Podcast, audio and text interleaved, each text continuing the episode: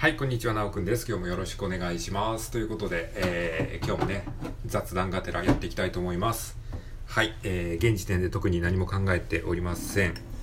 なので、えー、タイトルは後付けです。はい。タイトルに何か書いてるかもしれないですけども、それは多分ね、あの、話した後に、あ、これタイトルにしようって思いついたものを、えー、タイトルに書いてある可能性が高いです。はい、ということでね、今日は1月の何日 ?1 月の今日は29日、日曜日。もう29日じゃないですか。もう1月も終わりですよ。ね、早いですね。もう1月も終わりじゃないですか。っていうか、ほんと最近めちゃくちゃ寒いですよね。10年に一度の大寒波なんですか。いや、ほんと寒い。まあ雪こそはね、降ってないですけどもね、なんか雪が降ってる地域とかもね、ある、あるみたいですよね。他のラジオトークの、えー配信者の方の話を聞いてるとね。まあそういうのを聞くとね、改めて、ああ、なんかいろんな地域の人が、えーやってるんだなっていうことを感じますよね。まあ雪こそ降ってないですけども、寒いは寒いんですよね。もう本当に寒い。もうこのね、大寒波ターンね、いつ終わるのか、ちょっと、ほんと早く終わってほしいですよね。ほんと寒いの苦手なんですよね。もう寒いとね、全然動けなくなっちゃうんですよね。なんて言っておりますけど、今日は何の話をしようかなというふうに思うんですけども、まあ、特に話すことは全くないんですけど、話すこと全くなくてもね、収録ボタンを押しちゃうとね、こう話さざるを得ないじゃないですか。これがね、結構ね、続ける上では、あのー大事なポイントだったりするんですよね。話すことないな、じゃあ今日はいっかってなると、これがね、何日も続いちゃうんですよ。そうするとね、あの、1週間ぐらい空いちゃったりしてね、えーそれで、まあもう1週間空いちゃったからいいやってだんだんフェードアウトしていくっていう、まあそういうね、まああの、パターンによく陥りがちな、えーことがね、あるので、まあ、話すことがないなと思った時は、もうとにかく収録ボタンを押して、もう無茶ぶり、自分に対する無茶ぶりをするんですね。そうすると、えーあ、なんかもう話さなきゃ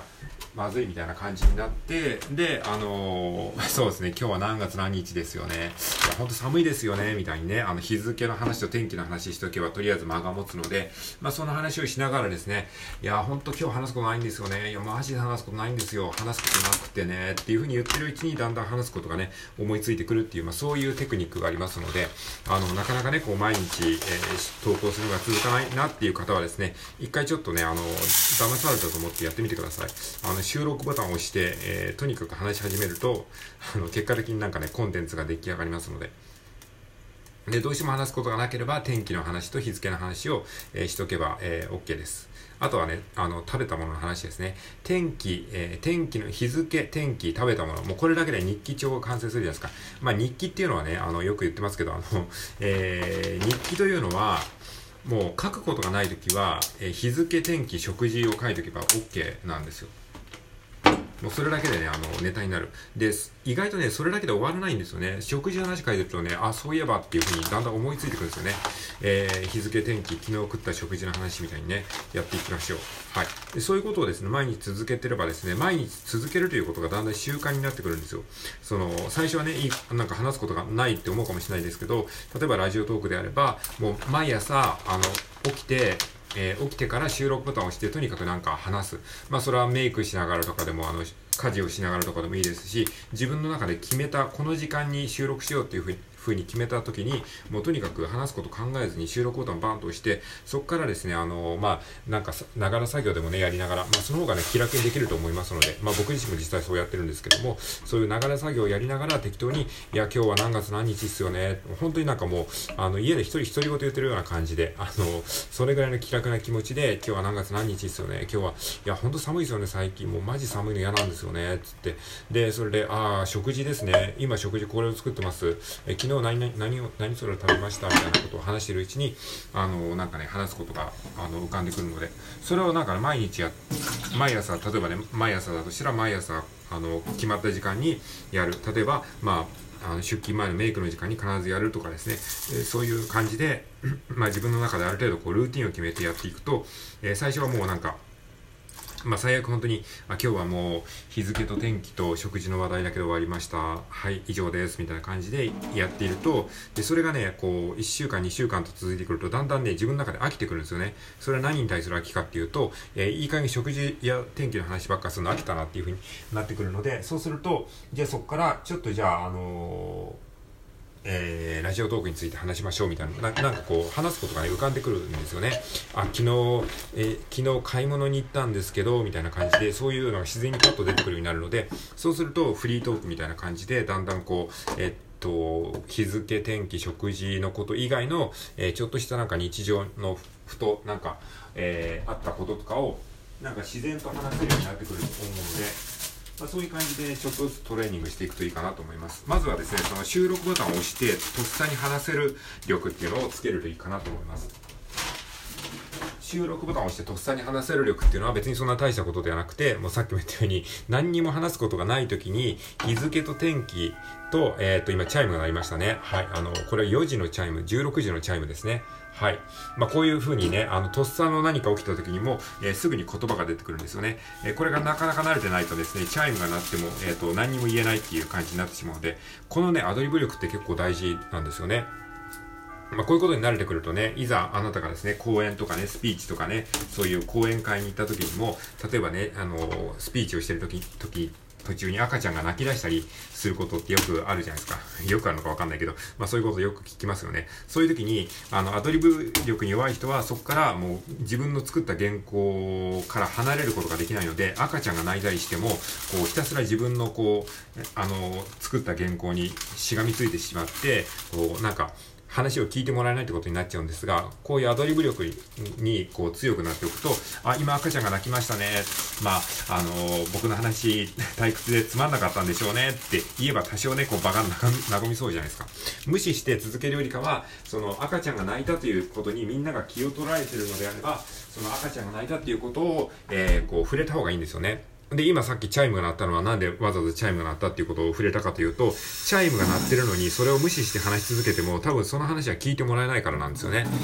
多分ね、これを聞いてるあなたも今チャイムが鳴ったっていうふうに思ったと思うんですよ。だから、あ、チャイム鳴りましたねっていうふうに僕の方で言ったんですよね。そうすることによって、その注意を一旦その、えー、チャイムの方に、えー、僕の話もチャイムの方方に持っていくことによって、聞き手と一緒にこうなんかね、このちょっとしたハプニングをね、こう共有できたっていう、そういうね、こう、なんかち、ちっちゃな心のつながりが生まれたと思うんですよね。まあそういう感じでね、その、えー、収録ボタンを押して、とっさに話し始めるっていう、そういう訓練を続けていくと、そのアドリブでこうなんか今思ったことを今この瞬間に言語化するっていう能力が、なんかね、磨かれていくような気がするんですよね。まあこれも今なんとなく思ってることを適当に喋ってるだけなんで、別になんかずっと考えてたことじゃないんですけども、なんかこういうことがね、できるようになるのが結構ね、面白いなと思いますので、まあ、あの、そんなにね、重く考えずに収録ボタンを押して、えー、その瞬間に思ったことを喋るっていう、まあそういうことをね、してみるのもいいんじゃないかなと思います。まあもちろん事前にね、いろいろと考えてね、話すのが好きな人はそういう話し方でもいいんですけれども、僕はね、あんまりそういうのがちょっとね、あの、どっちかというと苦手なので、もうなんか思いつかない時は収録ボタンを押して、えー、その時に思ったことを話してます。で、今日はまさにそんな感じで話してるっていう話なんですよね。はい。まあこういう感じでね、あの、今この時点まで何の意味もない話をしてますからね、ただ、その、えっと、あ日付を言って、えー、天気の話を言って、で、あ、話すことないですよね、みたいな話をして、もうこの話すことないですよね、ネタで今ずっと引っ張ってますからね。はい。まあ、そんな感じでね、やれば、あの、誰でもね、コンテンツできちゃうんですよ。まあ、よくね、続けるコツは何なんですかってよく言われますけど、もう続けるコツはもう続けることなんですよ。続けること、コツはただ続けること。続けるためにはどうすればいいかっていうと、えっ、ー、と、毎日決まった時間に、えー、朝起きたら、えー、収録ボタンを押す。もう収録ボタンを押せばもうそれでできるじゃないですか。もう収録ボタンを押した時点でコンテンツできますからね。えー、それだけなんですよ。収録ボタンを押して、もう最悪もう1分ぐらいで、あ、今日何も言うことありません。プチって切っても、それでも1個作ったことになるじゃないですか。あその、要はやるかやらないかな。その結局やるかやらないかっていう話なんですよね。はい。えー、だけなんですよ。まあ、もちろんね、いろいろ忙しくてバタバタして余裕がないっていう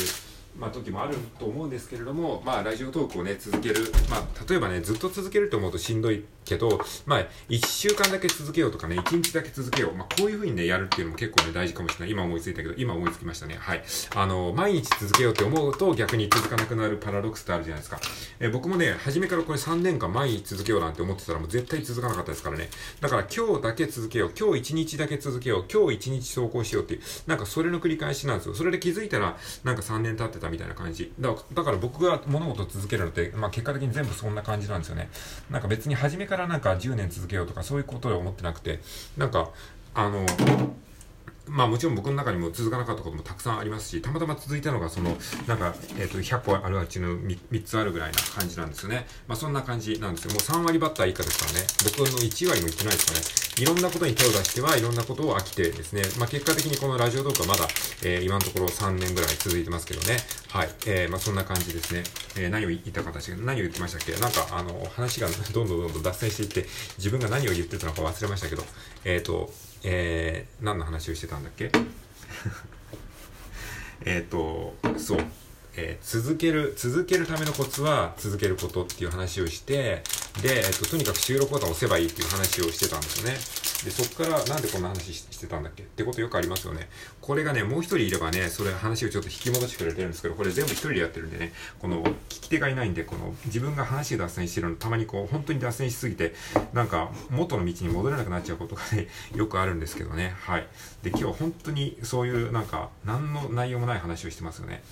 えっ、ー、と、そう、えー、なんだっけ、えー、続けるには、え続けるためにはとにかく、えっ、と、収録ボタンを押せばいい。で、収録ボタンを押してるうちに、もうそれで最悪もう一つのコンテンツになっちゃうよ。あ、そうそう。で、何が言いたかったかっていうと、初めから長く続けようって思うと続かなくなるから、もう今日一日だけ続けよう。今日一日一つコンテンツを作ろうっていう風に思うだけでいいってことを言いたかったんだ。そう。なんかもう、なんか、